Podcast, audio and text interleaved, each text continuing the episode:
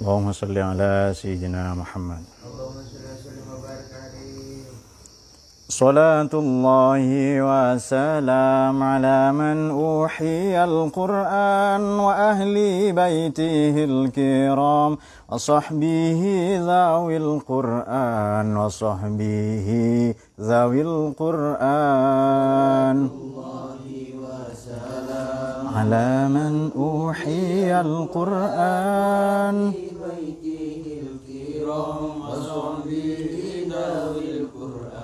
وصحبه سلام الله والرضوان على من نظم القرآن بقلب خالص النوى محب الراغب القرآن فطوبى من تعلم وبعد علم القرآن. أَنَا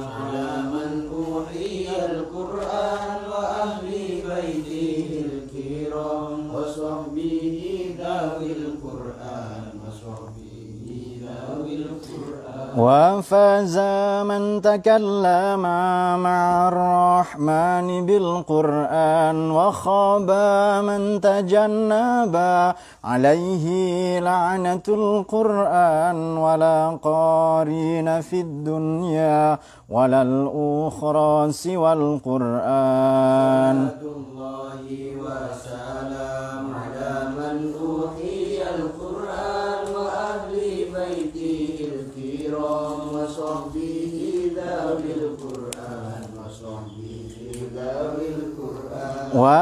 شافع ذا الأعلى لدى المولى عدا القرآن وشافيع مشفع ومنجي صاحب القرآن وما خلا مصدقون على من أعرض القرآن. الله وسلام على من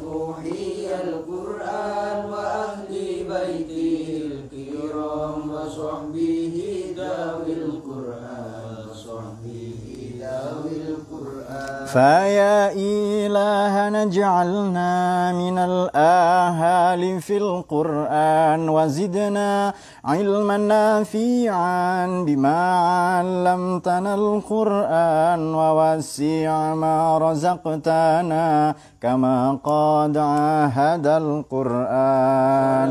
الله وسلام على من إلى حضرة النبي المصطفى رسول الله صلى الله عليه وسلم. في سفيان طبعا المفسرين.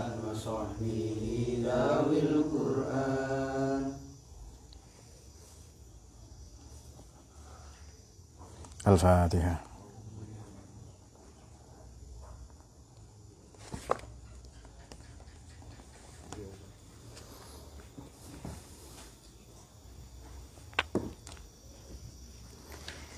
Bismillahirrahmanirrahim. Alhamdulillahirabbil alamin wal aqibatu lil muttaqin fala udwana illa 'alal zalimin.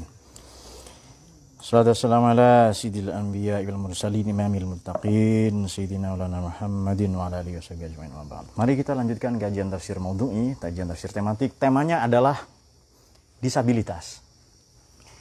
Eh, Dua hari yang lalu pada tanggal 3 Desember setiap tahunnya kita memperingati Hari Disabilitas Internasional. Disabilitas ini satu kosakata, makna harfiahnya sebenarnya disabilitas ya, different ability. Different ability. Orang dengan kecakapan dengan kemampuan berbeda. Ini untuk menggantikan disable. Able bisa, disable tidak bisa alias cacat. Jadi kata cacat ini maknanya negatif. Tapi kalau disabilitas atau difabel itu tidak. Jadi kalau disable atau disability ya penyandang cacat. Ini ini saya kumpulkan banyak data ya dari dari banyak literatur ya. Kedua kata tersebut jika mengikuti pendefinisian di Social World Dictionary adalah reduksi fungsi secara permanen atau temporer. Ketidakmampuan maknanya ketidakmampuan seorang untuk melakukan sesuatu yang mampu dilakukan orang lain. Oke. Sejak Undang-Undang tahun 73 menyebutkan orang cacat ini sebagai masalah sosial. Kemudian belakangan diganti setelah reformasi ya tahun se sejak era Gus Dur ya kemudian diperbaiki lagi 2009 2014 terus itu diganti. Maka penyebutan cacat ini sudah sudah diganti. Buta itu diganti tuna netra. Tuli diganti tuna rungu. Pincang diganti tuna daksa idiot atau keterbelakangan mental retardasi mental diganti tuna grahita tidak punya pacar disebut tuna asmara. Bodoh namanya tuna pustaka. Itu sebutan yang lebih sopan saja itu. Nah, oke, mari kita lanjutkan. Kemudian begini, apa sih bedanya cacat eh, dengan dengan kaum difabel orangnya ya atau penyandang disabilitas? Eh, redaksi disabilitas ini menyiratkan kesetaraan Makanya pesantren kita ini ada jalur perlintasan untuk kursi roda. Jadi eh, ada orang tidak bisa naik ke lantai dua. Itu sebenarnya bukan karena dia tunadaksa, bahasa dulu pincang ya. Tetapi karena tidak ada fasilitas yang aksesibel. Tidak ada fasilitas yang bisa diakses, misalnya lahan landai, tanjakan yang landai yang bisa dilalui kursi roda atau lift. Di sini lift dan eskalator tidak ada jadi lift manual adanya ya. Nah, tapi di tempat-tempat umum sekarang begini, kira-kira orang dengan dengan penyandang disabilitas berhak sekolah, punya hak politik, berkebudayaan, memilih agama, memilih pasangan, berekonomi, punya hak semua, ada 20 hak mereka. Jadi dulu pandangannya adalah charity based berbasis belas kasihan. Kasihan ya ini orang sedih, orang begitu-begitu. Nah sekarang bergeser menjadi humanity atau human right base. Hak-hak asasi manusia. Makanya ketika Allah Yarham Gus Dur menjadi presiden banyak di, dihujat, buta, PKB, presiden kita buta begitu ya kan, bukan partai itu. Nah, setelah ini ini jelas memberangus hak politik seseorang padahal beliau punya punya kemampuan, betul kan? Punya kemampuan. Masa hanya gara-gara kendala tunanetra misalnya uh, tunadaksa, lalu ia hak politiknya. Nah, uh, oleh karenanya kira-kira laki-laki, perempuan, hermafrodit, orang berkecenderungan menjadi pria atau wanita ini keragaman nggak menurut Anda? Maka penyandang disabilitas juga keragaman kita. Patut kita rayakan, kita apresiasi, punya hak yang sama. Kadang sekolah kita menista itu. Jadi Aduh kok begini bentuknya? Langsung SLB, sekolah luar biasa. Jadi dianggap orang gila. Ini sebutan yang di SLB itu sekolah untuk orang gila semua. Padahal tidak. Sekarang sudah ada olahraga apa namanya? Paralimpik, ya kan? Olimpiade untuk para penyandang disabilitas. Sudah di, di, dihargai, diapresiasi semua sekarang gitu. E, baik kan ada orang kecuali mungkin ya dia menyandang disabilitas karena faktor kecelakaan. Itu beda itu. Iseng-iseng apa lalu ditabrak nyamuk tapi nyamuknya naik kontainer misalnya. Lalu mengalami cacat fisik. Nah itu beda itu. Tapi kalau ada orang disabilitas sejak lahir dia punya mau atau kemauan Tuhan itu maka menolak fakta orang yang penyandang disabilitas sejak lahir tunarungu, tunadaksa, tunanetra, tunagrahita maka ia menolak Tuhan menolak takdir Tuhan. Ini bertentangan dengan sila pertama. Dalam panca panca kok lapar kalian? Panca? Nah iya. Allahumma sholli ala sayyidina oke. Uh, punya peran yang sama punya hak yang sama. Karena sekarang pandangannya bergeser dari ini dari charity base menjadi human right base berbasis HAM hak asasi manusia. Menyebut kamu buta itu kira-kira loh ya kira-kira kalau anak kita sendiri dibilang begitu tersinggung nggak kita? Ibu kita misalnya. E, kemudian ada kan nabi nabi Yakub alaihissalam dia sampai tunanetra itu. Wih, nabinya buta loh apa begitu? E, nabi Ayub nabinya lumpuh apa begitu ini jelas merendahkan merendahkan anugerah Tuhan jadi semua orang ini unik kita menikmati merayakan keberagaman itu membiarkan orang lain riang gembira. Jadi selama dia mampu, misalnya dia punya kemampuan akademik, pintar di matematika, musik, meskipun siapa belum kenal Wolfgang Amadeus Mozart? uh, yang bikin yang bikin uh, simfoni 40 saya sudah bikin apa namanya covernya ya dengan biola tunggu saja itu nanti kita luncurkan itu nah itu simfoni 40 itu. Para pianis itu tunarungu. Uh, para pianis periode romantis anda tidak tahu begini-begini. Tahunya drakor semua ya kan? Drakor tiktok itu tok tahunya tapi ya tidak apa-apa ya. Jadi pilihan lah itu. Kita tahu Franz Peter Schubert ya. Kemudian uh, Ludwig van Beethoven. Mungkin anda tidak tahu nama-nama ini tapi nggak apa-apa. Bukan rukun iman kok oke singkat saja sekarang ayat-ayat disabilitas ini terma disabilitas itu di Quran disebutkan dalam 26 surat di 38 ayat. Banyak sekali berarti itu. Namun di Quran ini secara umum dibedakan menjadi dua. Yang disebut cacat di Quran itu cacat mental, cacat akidah. Atau cacat secara teologis. Tapi begitu menyebutkan kelemahan fisik, kekurangan ya, kekurangan atau disabilitas, dia punya kemampuan berbeda, itu tidak disebut cacat di Quran itu. Nah, ini menarik ya. Jadi yang disebut disebut penghapus mana ini ya? Tidak ada yang disebut penghapus di sini. Oke, enggak apa-apa. Oke. Jadi yang disebut cacat itu di Quran justru cacat non fisik. Kalau fisik itu tidak, tidak disebut cacat. Menarik ini kan ya. Oke, mari kita simak. Yang konotasi negatif itu cacat non fisik. Apa saja itu? Uh, mereka yang mensekutukan Tuhan. Berarti syirik. Itu cacat itu, cacat non, cacat non fisik ya, cacat non fisik itu. Akidah berarti itu. E, ingkar atau kufur nikmat. Ingkar kepada ayat-ayat Allah ya, mendustakan petunjuk, anjuran. Kemudian e, yang konotasinya negatif ini tertera pada 33 ayat. Jadi cacat non fisik cacat akidah, cacat hati, fi kulubi maradun yang gitu-gitu itu loh. Semua kosat kulubum, hatinya mengeras, bahaya kali hijarok, lebih keras dari batu, yang gitu itu. Au asyaddu atau lebih keras dari batu, seperti batu atau lebih keras lebih keras dari batu. Kala bal rona ala kulubihim, hatinya tertutup. Yang begitu-begitu itu, yang ingkar nikmat macam-macam, 33 ayat. Berarti Quran ini dominan kepada cacat non fisik, cacat mental hatinya ingkar nikmat, kufur, syirik. Nah, begitu-begitu. Mendustakan risalah para nabi dan seterusnya. Nah, itu silakan ditinjau di surat Al-A'raf ayat 64, An-Naml 88 1, Fusilat ayat 17, Zuhruf ayat 40, Ar-Rum 52 sampai 43, Al-Maidah ayat 71 ya atau mempersekutukan Allah. Itu banyak sekali ayatnya. Furqan 73 An'am 39 Anfal Ar-Ra'd macam-macam. Termasuk di surat Al-Hajj yang kita kaji ayat 46 ya.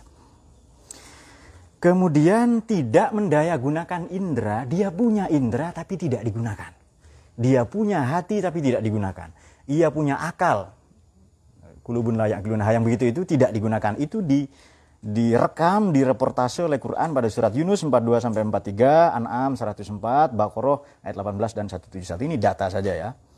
Kemudian durhaka, lalim, zolim, berbuat kerusakan di bumi, itu juga cacat mental itu. Fatir 35, eh, Fatir ayat 19 di surat ke-35, Ghafir ayat 58, Muhammad ayat 23. Ingkar pada hari kiamat, itu juga cacat mental. Cacat hati itu, cacat rohani. Toha 125, An-Naml 66, Kosos 66, Isra 72. Berpaling dari peringatan Allah, Toha 194. Itu semua cacat non fisik yang di Quran digambarkan, direkam secara negatif. Nah sekarang kalau yang eh, kekurangan pada fisik atau penyandang disabilitas, tidak. Ini di Quran hanya disebutkan lima kali. Tadi kan redaksi redaksi eh, disabilitas ya, makna cacat non fisik ini kan 33. Sementara kalau disabilitas ini hanya lima kali, berarti semua 38 ayat ya dalam 26 surah tadi itu yang sudah eh, sudah kita sebutkan tadi. Jadi 26 surat, 38 ayat. Itu redaksi itu ya.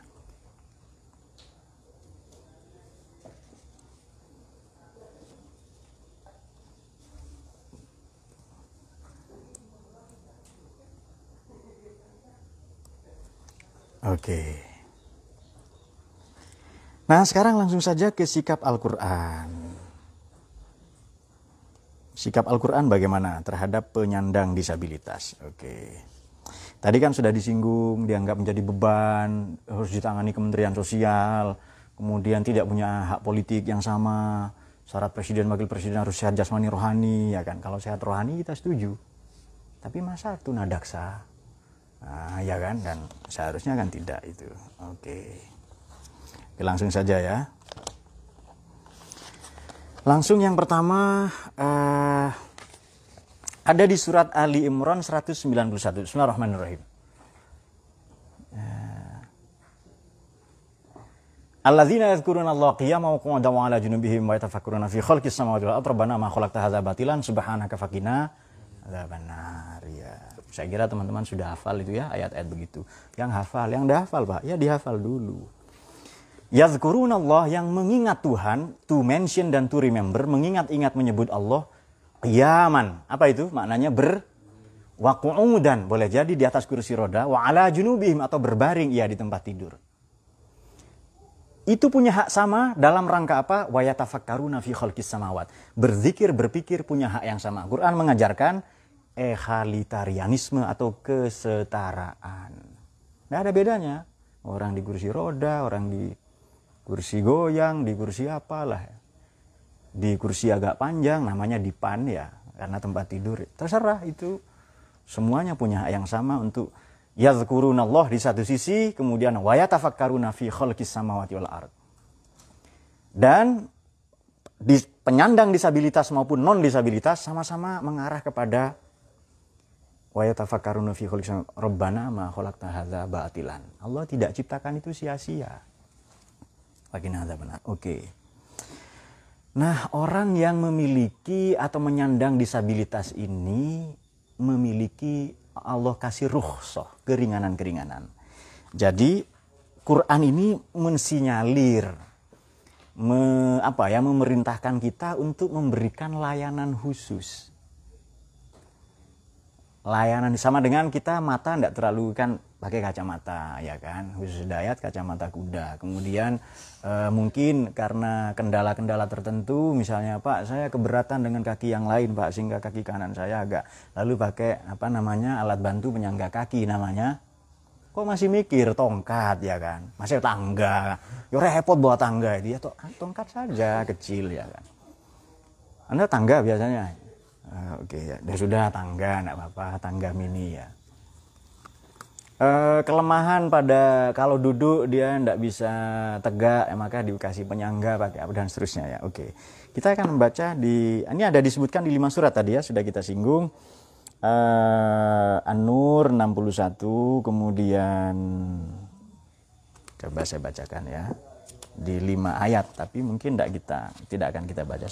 Surat Abasa ayat 2 Abasa wa tawalla anja'ul Kemudian Ali Imran 49, Nur 61, Fatah 17, Maidah 110. Di lima ayat itu cerita mengenai penyandang disabilitas. Oke, surat Fatah kita buka. Bismillahirrahmanirrahim ayat 16 sampai 18. Qul lil mukhallafina min al-a'rabi sadud'una ila qaumin li ba'sin shadidin tuqatilunhum wa yuslimun fa in tuti'u yu'tikumullahu ajran hasana wa in tatawallaw kama tawallaytum min qablu yu'adzibkum 'adzaban alima. Qul katakanlah Muhammad lil mukhallafin kepada orang-orang badui yang tertinggal. Ini sebenarnya ayat tertuju pada orang munafik yang tidak mau diajak perang.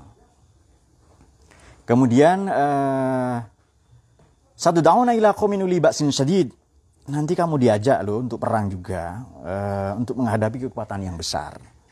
Ini banyak sekali pendapat ya, ada yang katakan ini uh, uh, kekuatan besar yang dimaksud ayat ini adalah uh, Hawazin ada yang mengatakan Bani Thaqif. Oto dan Hasan ini uh, Imam Oto dan Imam Hasan menyatakan uh, maksudnya adalah Persia dan Romawi. Dan uli baksin syadid uh, apa uh, tafsir yang paling banyak ya tafsir Ummahat terutama atau Bari Al-Qurtubi Ibnu Katsir Al-Baghawi menyatakan Romawi dan Persia. Uli baksin syadid ya. Qatiluna wa yuslimun, ya memerangi mereka uh, memerangi mereka ya atau kelak mereka menyerah atau gencatan senjata au yuslimun ya fa in tuti'u yu'tikumullahu ajran hasana kalau mereka taat ya mereka dapat pahala yang besar, yang istimewa. Wa in tatawallau kamu kalau berpaling seperti yang sudah-sudah kama tawallat min qablu yu'adzibkum azaban alima. Oke, ayat berikutnya. Jadi begini. 1400 versi yang lain 1500 orang datang ke Hudaibiyah. Di situ ada pohon. Baiat setia uh, kepada Nabi itu. Uh, bagaimana itu? Tahta syajarah yang gitu itu loh.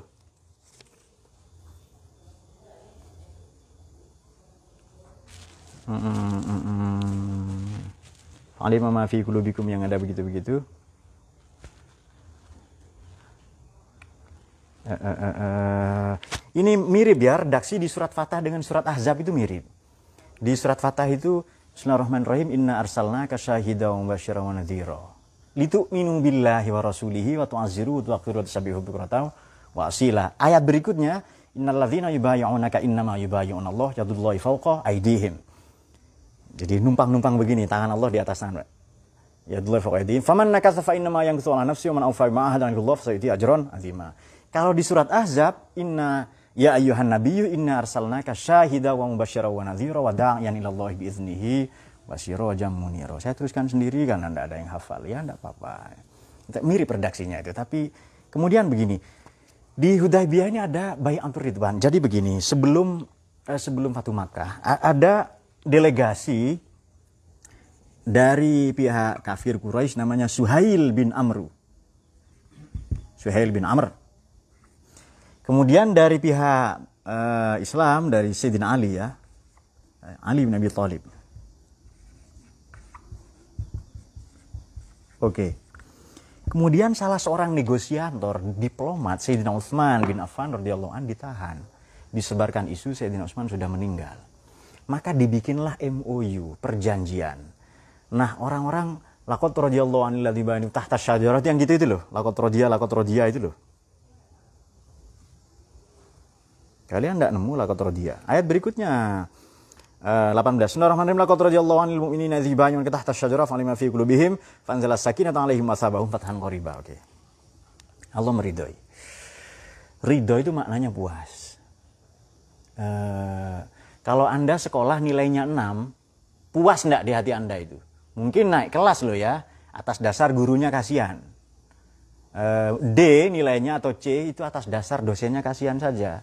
Atau Anda sudah bawa rokok ke rumah dosen ya kan, saya juga enggak tega loh mahasiswa. Waduh Pak, apalagi sambil bawa anak ya kan, waduh gimana ini. Lalu apa ya, jiwa humanity, jiwa kemanusiaan saya itu langsung lunglai, langsung lemes ya tak berdaya. Ya sudahlah lalu terpaksa kasih nilai C biasanya ya. Apalagi kalau ngasih semen untuk bangunan ya kan. Gimana ya C atau B ya, pura-pura ndak lihat deh lalu kasih B itu ya. Uh, puas ndak Anda dapat nilai C atau 6 itu meskipun naik kelas. Kalau 9, kalau 10, kalau nilainya A, itu puas ridho itu seperti itu. Kita ridho pada keputusan Allah itu. Suka ndak suka? Nah ridho itu seperti itu, paham ya? Masa enggak paham? Enggak paham pak? Putar lagi rekamannya, hemat waktu kita. Oke. Ayat berikutnya ini. Nah, ada yang bersumpah setia, tapi ada yang tidak. Sama dengan sama dengan Nabi juga ditegur karena banyak kalangan ini turun untuk orang munafik ini ayat ini banyak orang yang ketika mau perang nanti baksan sadidan itu dengan uli baksin sadid nanti perang berikutnya dengan Romawi banyak pemuda-pemuda macam kalian tidak mau ikut perang. Waduh Nabi saya saya tidak mau ikut perang sama Romawi. Kenapa? Ceweknya cakep-cakep itu. Saya takut. Waduh katanya. Belum tapi aduh pakai suara ini ya apa sulih suara. Waduh. Itu Nabi ditegur. Kok kamu izinkan mereka? Kok tidak diverifikasi dulu? Afallahu an kalimatin talahum ya. Semoga Allah mengampunimu Muhammad SAW Kenapa kamu kasih izin mereka? Ini bukti Quran bukan bikinan Nabi. Buktinya apa? Nabi ditegur berkali-kali oleh Quran itu. Seandainya bikinan Nabi, pasti disembunyikan kan. Loh, ini menyalahkan saya. Saya sembunyikan ah korupsi ayat misalnya itu. Jadi pasti karena Nabi ini tabligh ya. Apa itu ya? Transparan, akuntabel. Uh, mau diaudit ya, bukan hanya diaudit BPK. Oke. Okay. Kemudian uh, ada salah seorang sahabat Nabi namanya Amr bin Jamu. Oke, saya teruskan ini Bai'atul Ridwan ya. Kata Suhail bin Amru, ini kata Sayyidina Ali ya.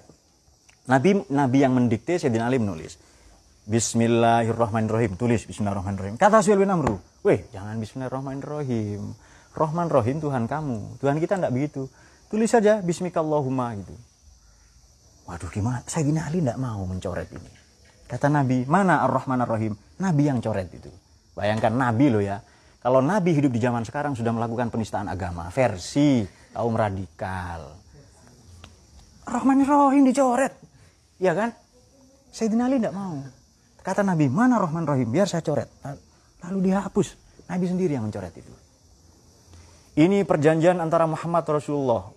Begitu kan redaksinya itu. Hadza kitab Muhammad Rasulullah. Kata Suhail bin Amru. Hello. Rasulullah kan nabi kamu. Tulis saja Muhammad bin bapakmu katanya. Jadi ini perjanjian Muhammad bin Abdullah. Lalu begitu. Sudah enggak apa-apa. Wih Rasulullah dia hapus kata Sidna Ali. Hapus saja, hapus enggak apa-apa. Ini loh ya. Nanti yang dicoret di Bayatul Ridwan ini di apa perjanjian Bayatul Ridwan ini MOU ya. MOU soal ceasefire selama 10 tahun, gencatan senjata, tidak ada perang selama 10 tahun, yang dicoret itu tujuh kata, sama dengan piagam Jakarta. Jadi piagam Jakarta nomor satu ketuhanan yang maha esa dan dengan menjalankan syariat Islam bagi pemeluknya tujuh kata itu sama persis itibak kepada Nabi. Itu sunnah Rasul. Jadi Pancasila sunnah banget itu. Paham ya? Sejarah. Kok Pancasila kafir itu? Nggak baca sejarah. Ya berarti itu tapi begini-begini, ya baca. Tapi ya baca. Tapi ini begini, ya baca. Itu suruh baca saja terus itu. Nah, kalau tidak mau berarti menentang Quran atau hadis ya. Nah, itu dia. Anda usah tapi, kalau baca ya baca itu. Oke, sudah. Ini katanya Suhail bin Amru, kok lunak banget ya Nabi itu. Nanti lama-lama masuk Islam ini. Sayyidina Umar marah-marah langsung mengunus pedang. Perjanjian macam apa ini? Apa ini kita rugi ini?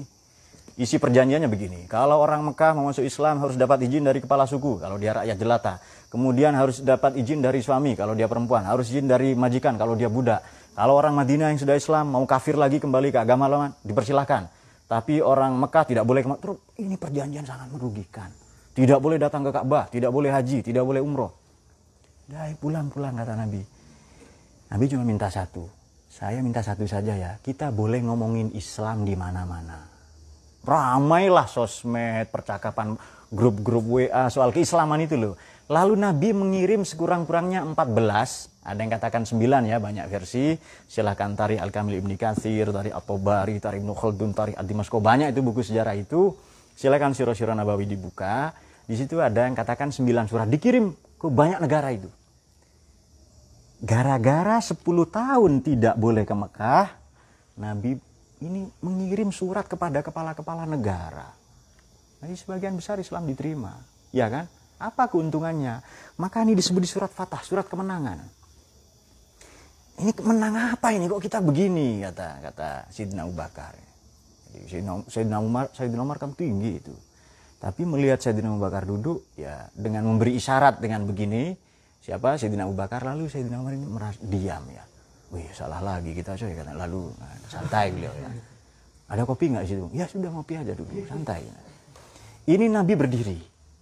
Saya nabi katanya. Kemudian orang masih heboh. Ini kita rugi ini kita begini.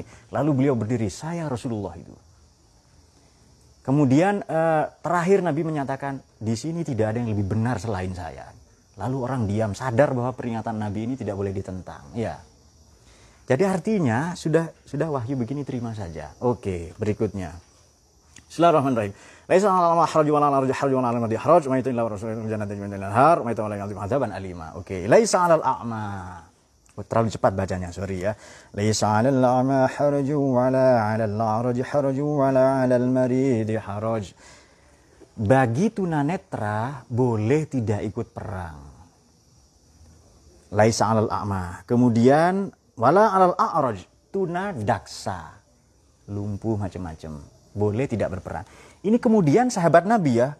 Weh kita wajib perang semua ini. Sahabat nabi datang. Namanya namanya ada yang tahu siapa? Sahabat nabi ini punya putra empat. Namanya Amr bin Jamuh. Ayo minum jamuh minum jamuh. Ya. Sayyidina Amr bin Jamuh. Ini mohon maaf ya orangnya tunadaksa pincang Beliau maksa, umur 60 tahun, saya mau ikut perang. Anaknya melarang, jangan pak, jangan, jangan. Turun ayat ini ya. Kemudian karena beliau maksa, uh, ya ikut berperang dan syahid di perang Uhud ini. Tahun ketiga Hijriah orang ini meninggal. Kemudian setelah itu Nabi menyebutkan, kulihat bapakmu berjalan ke surga itu sudah tidak lagi tunadaksa, tidak lagi pincang itu. Jadi maksa ikut perang. Jadi orang dengan punya hak yang sama enggak? Ini ini tafsirnya ya. Punya hak yang sama enggak orang yang tunadaksa tadi? Penyandang kaum disabilitas, kaum difabel, penyandang disabilitas boleh ikut perang? Itu artinya boleh ikut kontestasi politik, boleh ikut meramaikan dunia ekonomi, pendidikan, macam-macam. Di Madura itu ada guru madrasah dinia, mohon maaf, nulis dengan kaki. Karena eh, tidak punya lengan. Mungkin ada, silakan cari, googling ya, cari sendiri itu. Oke. Okay. Kalau yang menolak itu oke okay, lakot radhiyallahu anil mu'minin oke sekarang kita akan buka beberapa tafsir ya di ayat tadi itu jadi pandangan Quran jelas ya. Saya kan uh, ini ada tafsir apa referensinya banyak sekali ya karena ada 9 lembar makalah ini tapi saya sebutkan poin-poin saja. Uh, Oke. Okay. Lakot uh, laisa 'alal a'ma harju wa 'alal harju wa 'alal marid haraj. Jadi orang tunanetra, tunadaksa, juga orang sakit. Kalau Quran sebutkan dua variabel saja, ini maknanya semua loh ya, tuna-tuna yang lain loh. Termasuk tuna asmara, jomblo wajib ikut perang. Tidak ada yang memberatkan dia kok. Mati juga tidak ada keluarga yang memberatkan, tidak ada anak istri ya kan. Wah dia ngangguk-ngangguk dia. Lebih baik mati di medan perang ya kan. Kalau sekarang perang melawan intoleransi, perang melawan mereka yang menistakan kaum difabel, perang melawan uh, yang merongrong kebinekaan, perang melawan uh, korupsi ya perang melawan uh, mereka yang merusak keindonesiaan kita dan seterusnya oke okay. Uh, tafsir ayatul ahkam saya mula-mula saya baca ya. Uh, Syekh Ali As-Sobuni. Yaqulullahu jalla dzikruhu ma ma'nahu. Apa artinya laisa alal laisa alal mahraj? Ini maknanya adalah laisa ala ahlil a'zari wala ala zawil ha la, wala ala zawil ahad. Substansi firman Allah itu ya di di surat An-Nur maupun di surat 61 ya maupun di surat Fatah tadi ayat 17 adalah orang yang punya keterbatasan atau penyandang disabilitas punya kemampuan berbeda, different ability. Punya abilitas, kemampuan berbeda, ya, penyandang disabilitas itu. Jadi dia bukan tidak mampu naik ke lantai dua, tidak ada akses di situ. Jangankan tuna-tuna tadi itu ya tuna daksa kita sedang tertusuk duri saja nggak bisa. Di sini perbedaan mazhabnya Imam Abu Hanifah ya, Imam Hanafi dengan Imam uh, Imam mazhab Hanafi dengan Syafi'i. Begini, kalau kata Imam Abu Hanifah begini. Orang yang tunadaksa tapi dia mampu membayar orang untuk berjalan misalnya, ada yang mampu mendorong kursi roda, dia tetap wajib haji. Kalau kata Imam Syafi'i tidak. Nah, ini perbedaan ya. Ya silahkan diikuti yang mana Imam Syafi'i hidup di desa, Imam Abu Hanifah hidup di kota. Silahkan pilih mana itu. Dua-duanya benar. Nah. Eh, kemudian kemudian ini boleh makan ya. Di sini pada uh, surat An-Nur ayat 61 ya. Harajun ayyakulu ma'al asihha. Boleh makan dengan orang-orang sehat. Setara enggak itu? Di restoran yang sama. Inna Allah Ta'ala yakrahul kibar. Allah membenci kesombongan wal mutakabbirin dan mereka yang jumawa yuhibbu min ibadihi tawadu mencintai hamba-hambanya yang tawadu yang tawadu apa low profile ya jadi ini jelas Quran ini memerangi diskriminasi kepada penyandang disabilitas. Uh, ya banyak lah ya banyak sekali. Jadi jauh sebelum kita kan pemerintah Indonesia dari undang-undang undang-undang saya bacakan undang-undangnya supaya lengkap kajian kita ini. Oke, undang-undangnya. Uh, UU negara ya, undang-undang negara, peraturan dan perundang-undang nomor 6 tahun 74. Itu dianggap beban bagi kehidupan sosial sehingga harus ditangani Kemensos. Nah, oke. Okay. Kemudian pasal 5 ayat 2 UU nomor 11 sama juga. Kemudian ini sudah mulai membaik ya sejak era Gus Dur, kemudian sampai sekarang pasal 69 UU nomor 24 tahun 2007 sudah mulai dipakai penyandang disabilitas, tidak lagi disebut orang cacat. Oke.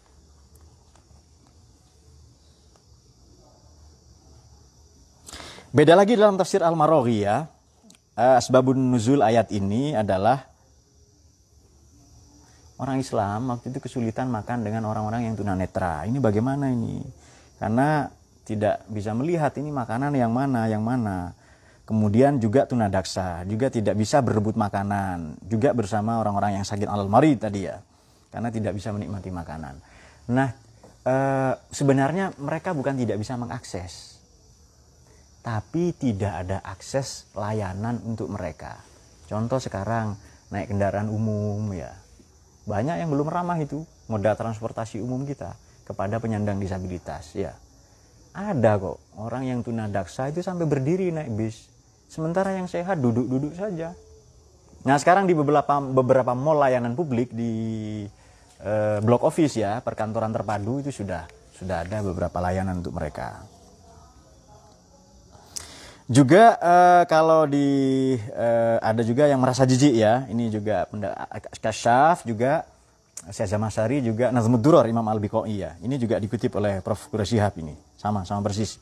Karena saya Prof. Quraisyhab banyak mengambil dari kasyaf maupun itu ya. Juga uh, ada orang datang kepada Nabi. Ini hadis riwayat Ibnu Mas'ud radhiyallahu anhu. Ada seorang laki-laki mengadu kepada Nabi, saya terlambat sholat subuh.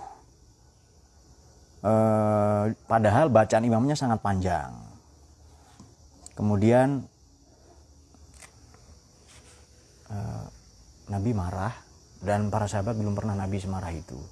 Uh, apa kalian lupa bahwa di antara kita ada penyandang disabilitas? Jadi begitu.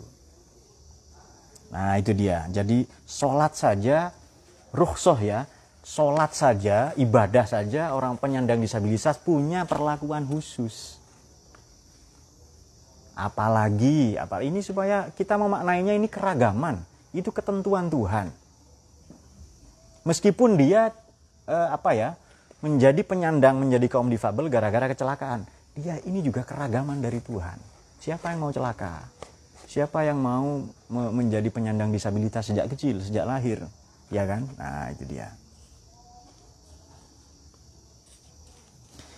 Kalau gitu yang jadi imam diringkas saja bacaannya. Nah, ada yang lemah, yang lanjut usia, yang punya kebutuhan macam-macam. Oke. Sekarang kita akan bacakan tafsir ini dari berbagai perspektif ya. Apa ada pertanyaan sampai di situ? Semoga tidak ada ya, biar cepat selesai ini. Uh, mula-mula saya akan membaca tafsirnya Imam Al-Mawardi ya. Oh, ini saja tafsirnya Imam Ar-Razi. Oke. Okay. Laisa 'alal la'ma haraju wala 'alal a'raji haraju wala 'alal marid haraj bayyana may yajuzu lahu takhalluf wa tarkul jihad. boleh ndak ikut perang. Oke, boleh dia apa ke belakang ya mundur. Wa ma bisababihi yajuzu tarkul jihad wa ma huwa yamna'u minal karri wal far. Far lari, kar menolak. Apakah dia lari, mundur atau menolak perang itu boleh kalau memang demikian ya.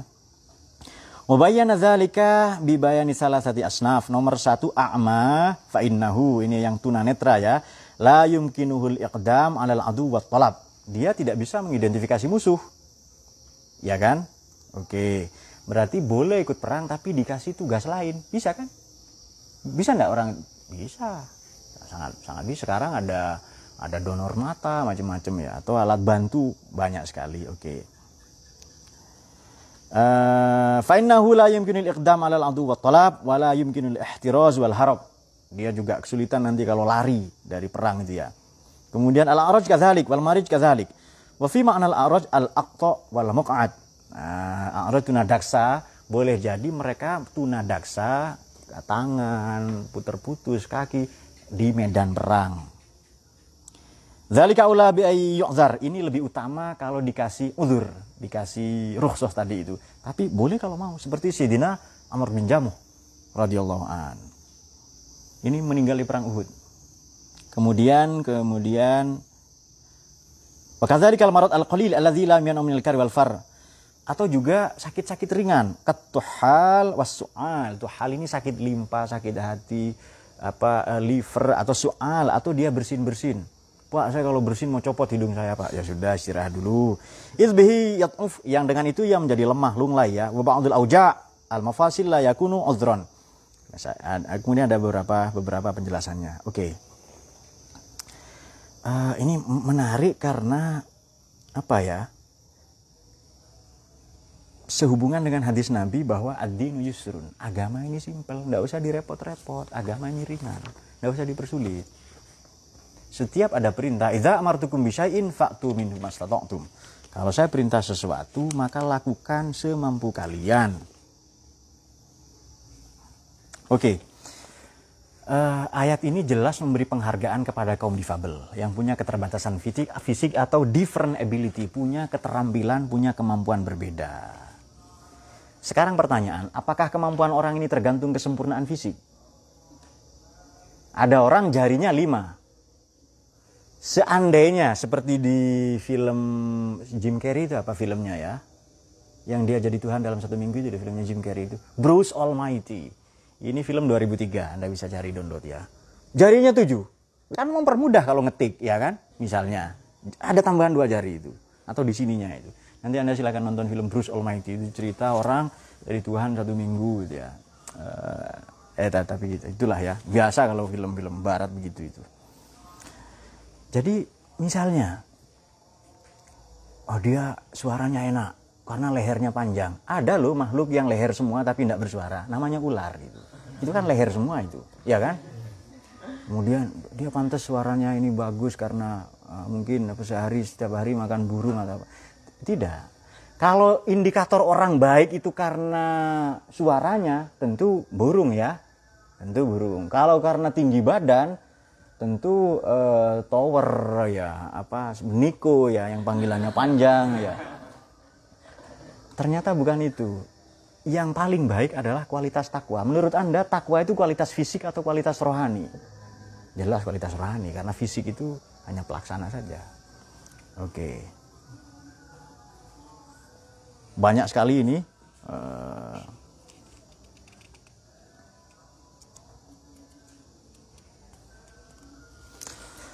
Ada juga Ibnu Ummi Maktum, Sayyidina Ibnu Ummi Maktum ya radhiyallahu anhu pernah menggantikan Nabi sholat. Padahal beliau tunanetra. Ini populer sekali ini. Jadi beliau hijrah ke Madinah ya. Uh, banyaklah posisi strategis, tapi beliau pernah mengganti Nabi ngimamin sholat. Apa ndak ada Sayyidina Abu Bakar? Apa ndak ada Sayyidina Umar? Tapi beliau punya kesempatan itu setara enggak ya itu gantinya nabi itu orang tunanetra. Berarti jelas berlaku hadis nabi taumul imam qari'uhum li kitabillah. Yang pantas jadi imam yang paling baik bacaan Qur'annya. Bukan soal tunanetra atau tidak tunanetra. Sudah paham ya?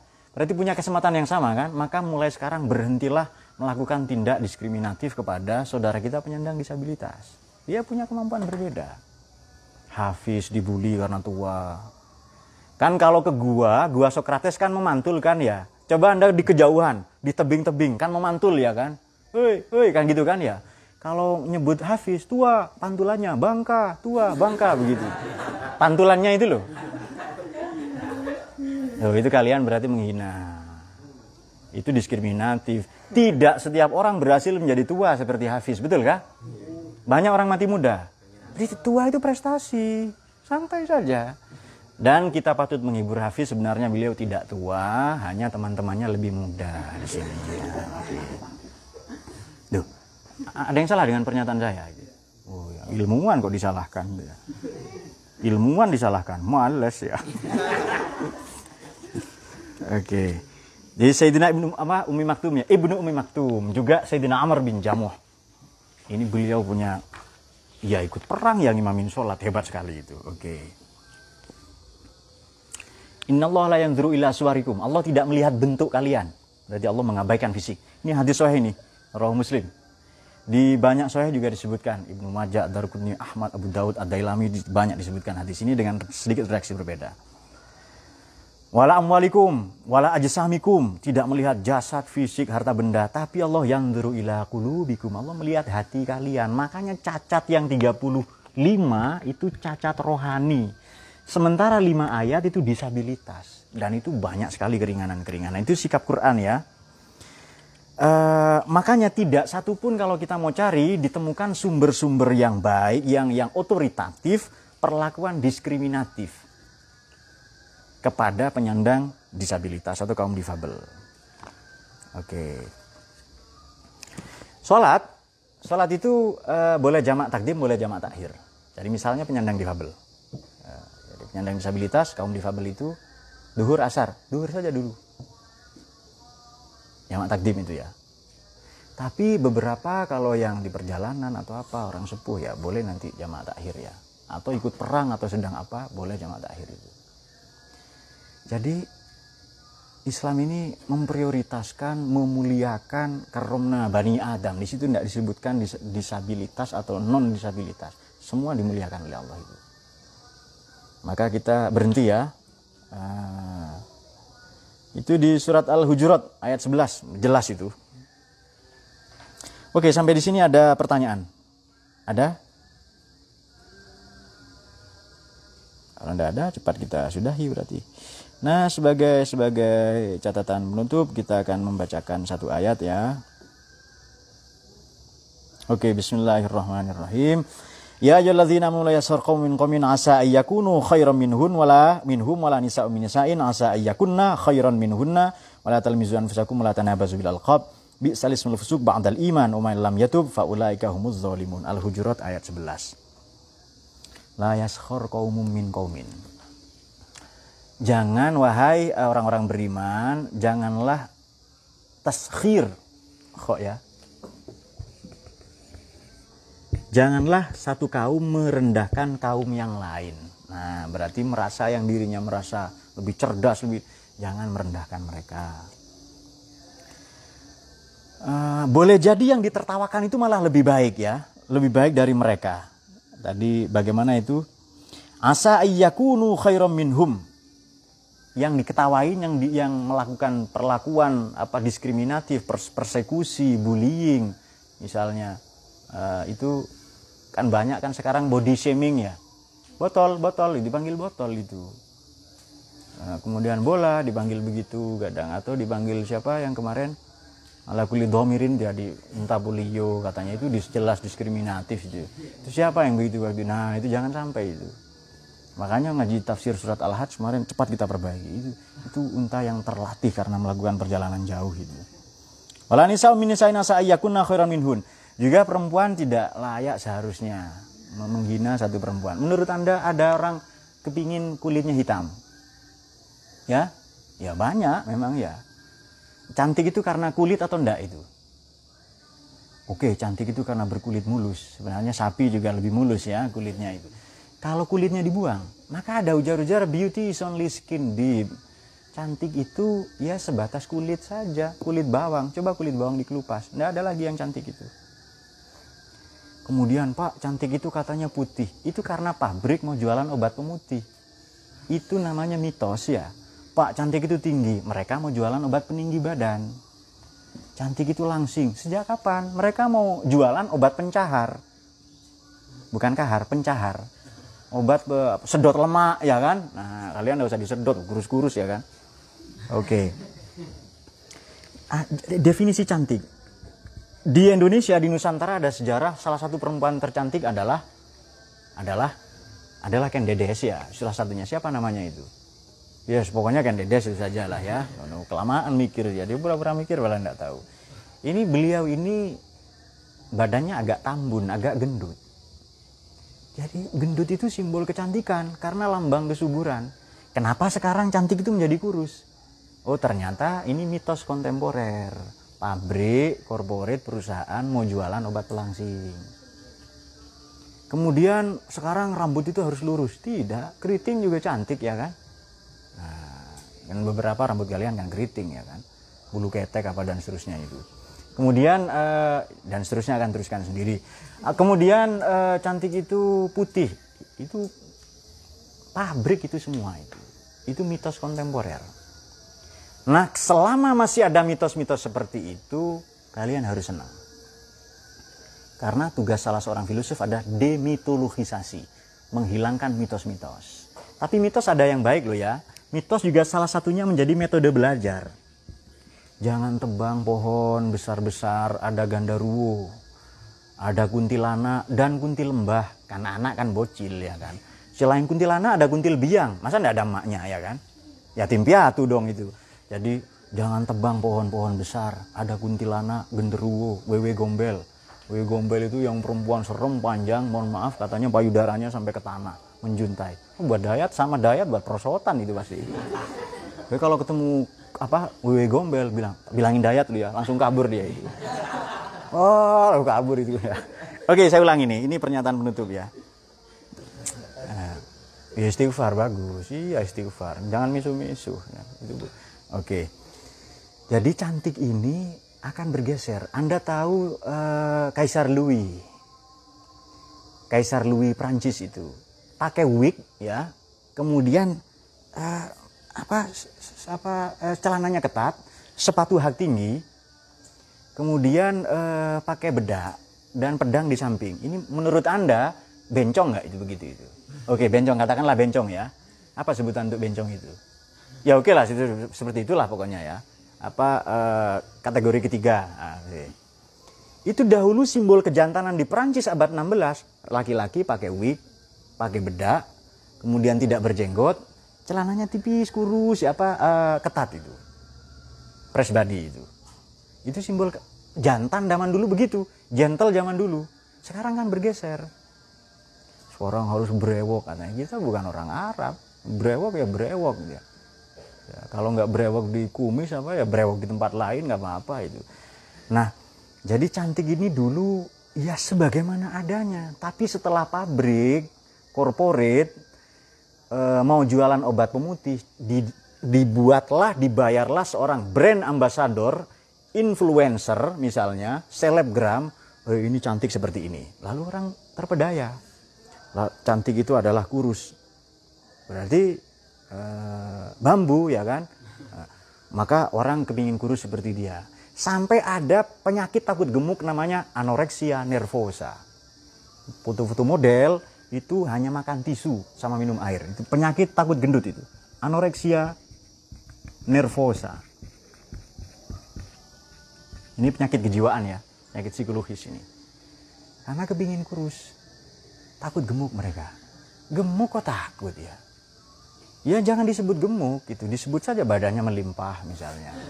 Wih dari jauhan sudah kelihatan loh karena memang besar ya. Ya sebagaimana Allah melimpahkan rahmatnya kepada kita Allah juga ngasih kita badan yang melimpah. Yang penting sehat itu saja. Uh, saya kira demikian ya. Jadi yang penting sehat itu saja. Jangan lagi melihat bentuk fisik apa dan seterusnya. Kita syukuri saja kita persilahkan orang lain riang gembira dengan warnanya dengan pendapatnya masing-masing. Ada pertanyaan